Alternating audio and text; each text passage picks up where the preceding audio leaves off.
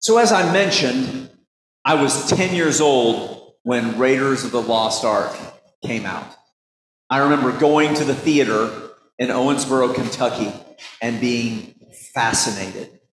I mean, when the opening scene starts up and Indiana Jones is going through to find the golden idol, do you remember? He takes the bag of sand and the idol and he switches them. And then all of a sudden he has to run away from the rolling boulder and all this. I was hooked.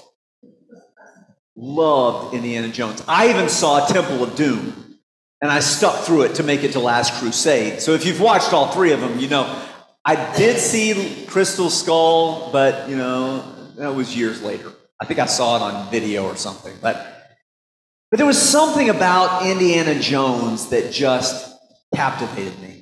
I was so excited when my parents brought this whip home because I was like, I'm going to do exactly what Indiana Jones does. You know, grab things, swing from vines, and all that kind of stuff. I probably hurt myself more than anything, but uh, I also signed up for an archaeology class at the local museum right around that time. So what we did was, um, after I signed up for this class, we went to the um, to the local kind of history museum that's there in Owensboro, Kentucky, and we had a lesson. We talked a little bit, and we had a, a teacher that came in that shared a little bit about what archaeology was all about.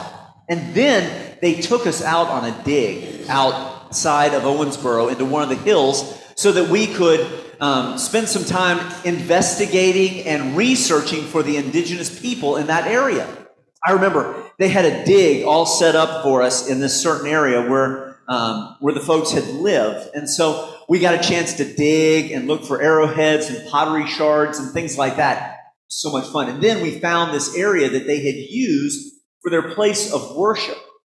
And so we looked around and they had stacked stones in certain places and in certain ways. And we looked at them and thought about why it is that they had done the things that they did. It's fascinating. So for a little while, I thought about being an archaeologist and going off to school and doing that. This week, I had some of those, or a couple weeks ago, I still had some of those feelings pop up in me the other day because I heard a sermon that was preached by a scholar in the area of, um, of Bible and church history. Her name's Dorothy Butler Bass. And she preached a sermon called Mary the Tower. And it fascinated me and it got me thinking because she mentioned at the very beginning that there was a student, a graduate student, who had discovered something interesting about the Gospel of John, and specifically the 11th chapter. That this graduate student had looked through the earliest forms of the Gospel of John and had found that the character of Martha was not present. Now, allow me to Bible nerd here for just a little bit. What happened was back in the 1950s, they had an archaeological expedition in Egypt. And they were digging around in these certain areas in the caves that were down in that area. And they, um, it was near Dishna, Egypt. And as they were in there, they found these big clay jars. And when they opened them up, unsealed them, they found rolls of papyrus. And when they rolled them out, they were some of the earliest forms of what we call different books of the Bible. Some of you may have heard of the Dead Sea Scrolls. This is a little bit different because the Dead Sea Scrolls all had Hebrew scriptures in them. This one had the earliest translations of Greek of the Gospel of John. It's called Papyrus 66. They took it and took it to Switzerland where they had it in a Bible um, museum up there, and people could go and read it. The earliest writings of the Gospel of John. This dates back to 200 CE. That is about, um, about 160 to 170 years after Jesus' life. This is the earliest complete writing that we have of the Gospel of John. Well, interesting enough, if you wanted to go look at these papyrus, you had to fly to Switzerland. You had to have the right degree. You had to get through all the red tape. You had to put on these crazy gloves and this stuff, and then you spread it out and you looked at it. But thank goodness the internet has come. They have digitized all of these things. So when you look at the front of your bulletin today, that is one of, that's a part of Papyrus 66. These were huge, long pieces of reeds and papyrus, the earliest forms of, of paper, and that is the earliest writings that we have of the Gospel of John. But is this scholar, this young lady, her name was Libby, when she was looking at these, she looked at them more and more, and the more she looked at them, they're so detailed she could look, she saw that something was fascinating. There were certain places that the word Martha had been written over another name. And there were other places where the words had been changed just a little bit. Either a scratch had been put through, or a letter that had been added to the end, or things had been written on the outside, on the margins, outside of the regular text. And she also found that the ways that things had been translated over and over and over again were just a little bit different. So that in fact, when in the, in the Gospel of John, on the 11th chapter, the first one, it talks about how Jesus went to Bethany, to the home of Lazarus, Mary, and her sister, Martha, that's how it's usually translated, was actually this. To Lazarus and Mary, his sister. No mention of Martha. And then as you continue on in the scripture, you see that there are less and less references to Martha. If you want to read all 56 pages of the National, um, of the Harvard Theological Review, I can provide it for you. It's pretty thick. But it's fascinating that something could be different than we have experienced throughout our lives. I loved it because I was asking questions. I was engaging in the text again in new ways. Now, what's always interesting about life is that I have preached on this text at least once, if not twice. You can go back if you want and find them because they're all archived on the podcast. Sadly, anything that I've said, you probably can go back and like see. It's all recorded digitally. And I preached this and I talked about how cool it was that Martha got to say these things.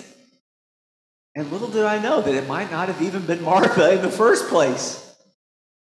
But I kept thinking, this just doesn't make sense. I know all about Martha because I've preached on the other text that's Martha and Mary. You all probably remember this one because I enjoyed preaching on this one too. Mary and Martha have Jesus over to their house. And they're making dinner. And Martha is in the kitchen. She's getting everything ready. She is taking care of everything, making sure that everything is just right, while Mary is sitting in the larger room at the feet of Jesus with the other disciples, and she's learning.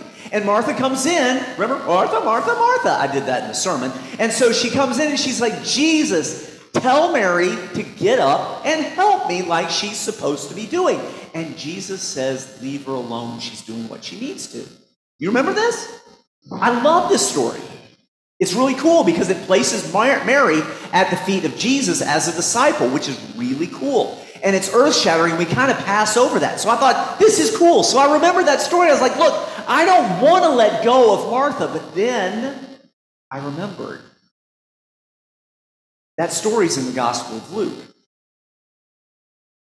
And second, there's no mention of Lazarus. This is just Mary and Martha. Could this be a different Mary? Now, I know you say this is kind of cool because I know you're all Bible nerds as well, and you're always looking through this kind of stuff. You're like, but why does this matter? Who cares? We got the story. You can preach on it. But here's the deal faith is all about asking questions. And here's the thing what I had done is that the more that I looked into it, the more that I researched, the more that I kind of archaeologisted it, it, is that a word? I don't know. But as more as I dug in there and tried to figure it out, I found out there were others that had written about this as well. Because there were other translations of the Bible that happened after this that didn't have Martha in it. But those were not the ones that stuck around.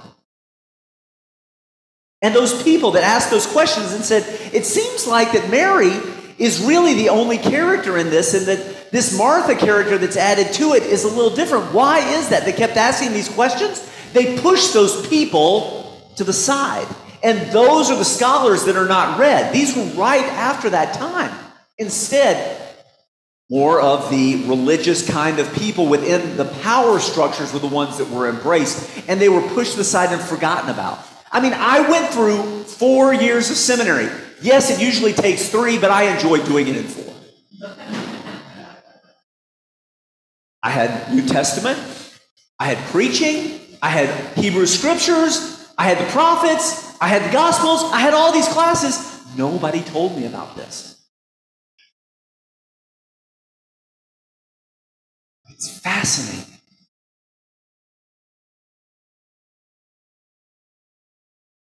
Because it asks questions again about this. If this isn't the same Mary and Martha,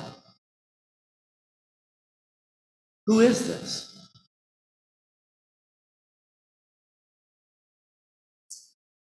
I love this clip that we got to watch today because as Indiana Jones, who's having to save his dad, if you don't remember, he's having to save his dad and, and solve these things to get to the Holy Grail. He has everything written down in this book. He always has these really cool journals that he's written stuff in, which I don't know, maybe that's why I have this, this love of good paper journals, but he's always writing things in there. And he has all the clues and everything that he seems to need to find the grail. That's where he had that. Only the penitent man will pass. It's right right there. That's the answer. And then you will only proceed in the Word of God. And then finally, the leap of faith. He has all the answers written down on a piece of paper. But what he realizes, it's not just about what's written down, it's about how we live our lives, how we take those steps. What is behind it?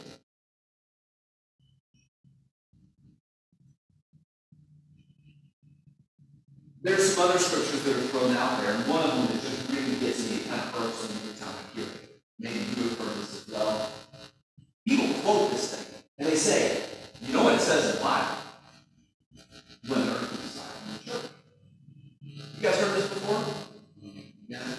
Maybe it's been said to you as a female. Listen, women are supposed to keep silent in the church. It's in the Bible, so that's what it means. Now, this is the thing. If, if we're just listening to what one person has to say and they just quote you that one little piece, you missed the point. Because immediately alarms should start going off in your head and you should be asking questions. Well, where does this come from? Who said it? Why did they say it? Who wrote it down? Because as we find out in P66, that things change. This was all oral history. For generations, people told it around the fires. They told it when they were in rooms and in worship. They told the stories over and over and over again. And finally said, look, we got to write this stuff down. But it was only after 150, sometimes 200 years that they started writing this stuff down. And every time they wrote it, someone said, no, no, no, I like that story, but I one about Mary and Martha, so maybe we need to have Martha in the story as well. So we have to understand that not everything that was written down was part of the original story. So you have to ask the question, where did that come from? And if you just believe the person that's either standing up in front of you, or your neighbor that's leaning over the leaning over the fence, or some mega preacher that's on TV that says women are to be kept silent in, in church, and that's all you believe, you stop there, you don't keep asking questions, you've missed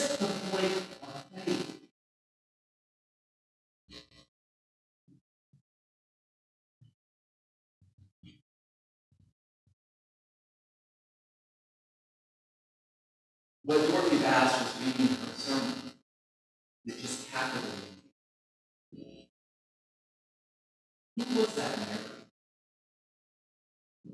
Whose heart because of?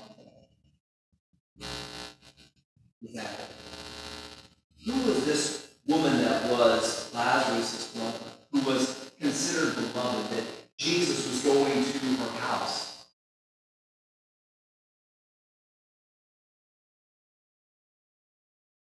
There's another Mary that is that meets up with Jesus in the Gospel of John. Her name's Mary Magdalene.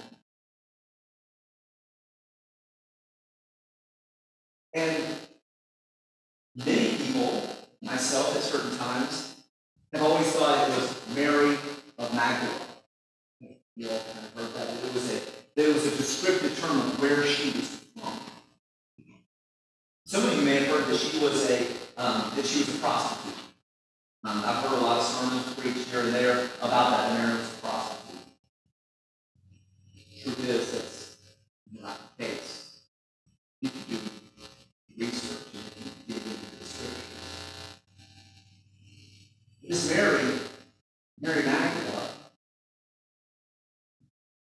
she's always around Jesus. And she's one of the first ones that is able to claim who he is. And she's definitely there at the tomb. And she she embraces him and shares this moment with him. But if it's Mary of Magdala, it could be the same Mary of Bethany, right? What's interesting though, the that you dig, is that there is no such place as Magdala. Look through all of the all the maps, look through all of the writings of that time. There is no place. So if it's not a place, what is This word that's added to Mary's name. If you translate it in Greek, it translates as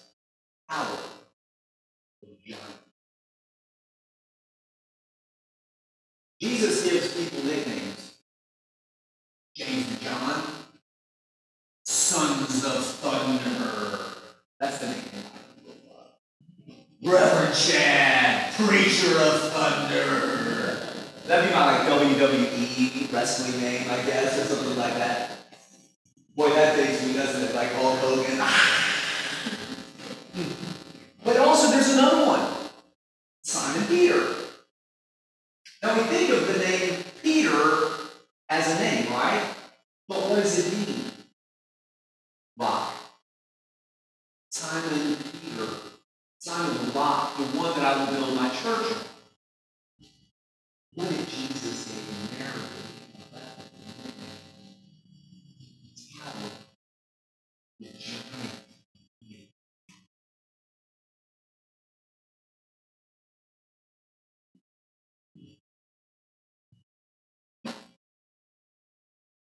When the Lord was preaching, she mentioned that it was like, and stop.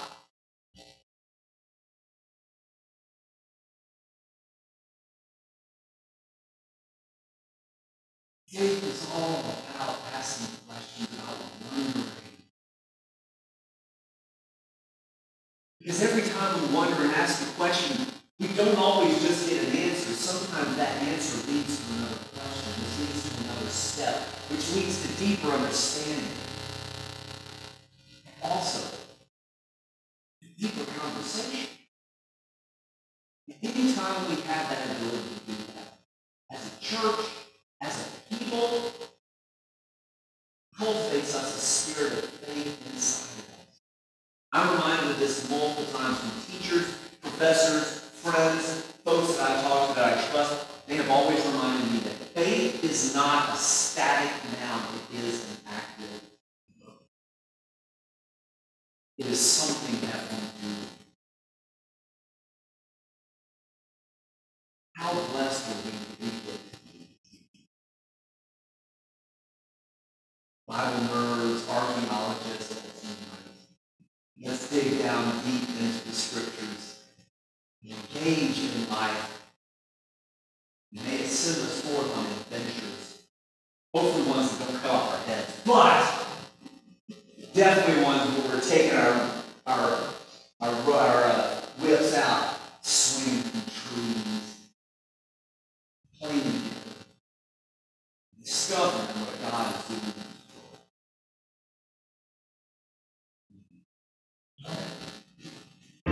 Thank you for listening to the White Oak Pond Christian Church podcast. We hope that it's been a blessing to you this day.